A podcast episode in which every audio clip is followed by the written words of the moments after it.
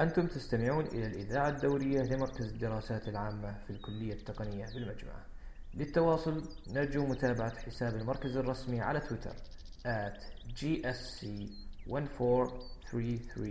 أو المراسلة عن طريق البريد الإلكتروني gsc1433 at gmail.com بسم الله الرحمن الرحيم. أهلا وسهلا بكم من جديد. للقصة دور كبير في التربية لما لها من أثر كبير في النفس الإنسانية فهي تنقل الأحداث إلى عقل المتلقي فتنقله إلى عالمها ويتأثر بها وجدانيا وعاطفيا ويحلق بخياله في سمائها ويمتاز أسلوب القصة بأسلوب يجعل له دور كبير في التربية. فعلى مدى الزمن تؤثر في قرائها ففي كثير من القصص ذات الهدف الذي يرقى بتفكير قرائها نجد أنها تكون محفزا لهم على التغيير. وعلى محاولة بلوغ أهداف لم يفكروا يوما أن يطرقوها قبل قراءة هذه القصة. القرآن الكريم لم يغفل الجانب القصصي وأهميته في حياة الإنسان فقد وردت كثير من القصص في القرآن بل وسميت إحدى السور بسورة القصص لما لأهمية القصة في الحياة. قال تعالى لقد كان في قصصهم عبرة لأولي الألباب وقوله فاقصص القصص لعلهم يتفكرون وحجم القصة اختلف في القرآن الكريم تبعا لاختلاف الهدف منها. فهناك القصة القصيرة قال تعالى وذنون إذ ذهب مغاضبا. إلى آخر الآية وهناك القصة المتوسطة. كما قال تعالى واذكر في الكتاب مريم إذ انتبذت من أهلها مكانا شرقيا. إلى آخر القصة وهناك القصة الطويلة كقصة يوسف عليه السلام وقصة أصحاب الكهف وقصة ذي القرنين.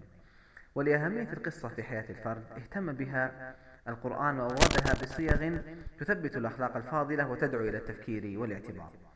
وكذلك فإن السنة النبوية لم تغفل هذا الجانب المهم فكثيرا ما أورد الرسول عليه الصلاة والسلام موعظة على شكل قصة كقصة الثلاثة الذين آووا إلى الغار فانحدرت الصخرة من الجبل فسدت عليهم وذكر كل واحد منهم قصته وقوله عليه الصلاة والسلام بينما رجل يمشي في الطريق اشتد عليه العطش فنزل فشرب ثم خرج إلى آخره. إذا القصة لها دور كبير لذلك لم لم يغفل عنها القرآن ولا السنة النبوية. وقبل الانتشار الكبير للكتاب والقنوات الفضائية كان من أفضل ما يقال عند السمر هي القصة. وفي بعض المناطق من الوطن العربي كان هناك الحكواتي الذي يجتمع الناس عنده ليسمعوا قصص منه. والتاريخ مليء بقصص الغابرين الذين عفى عليهم الزمان وأصبحوا قصصا تروى ونستمتع ونستفيد بقراءة قصصهم. نتعجب من ملوك حكموا الأرض قاطبة أو علماء قضوا حياتهم في طلب العلم أو مدن كانت زاهرة بأهلها أصبحت أطلالا إما نزل عليهم عقاب من الله أو هجرها أهلها من غلاق مصادر الرزق فيها.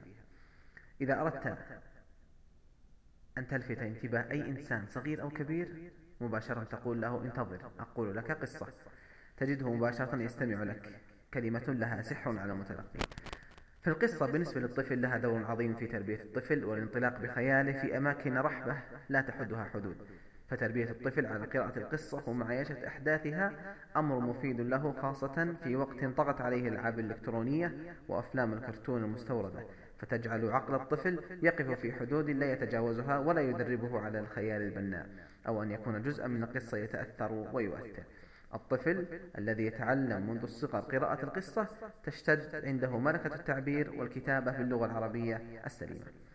كدراسة أجريت لكن الملاحظ الآن أن القصة والقراءة بوجه عام أصبحت في هبوط في عالم الكبار فكيف إذن في عالم الصغار؟ وطبعا على مستوى الكبار فإن الأفلام والمسلسلات كلها مبنية عن قصة فالتأثر بالفيلم أو المسلسل حاصل.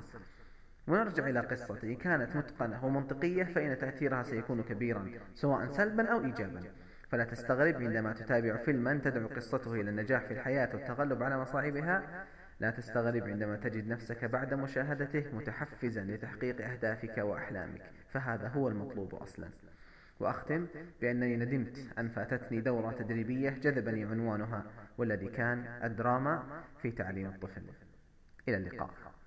كان معكم عبد العزيز بن عبد الرحمن الشبل من مركز الدراسات العامة بالكلية التقنية بالمجمع للتواصل يرجى متابعتنا على تويتر @gsc1433 أو المراسلة عن طريق البريد الإلكتروني gsc1433 at gmail.com شاكرين لكم حسن متابعتكم.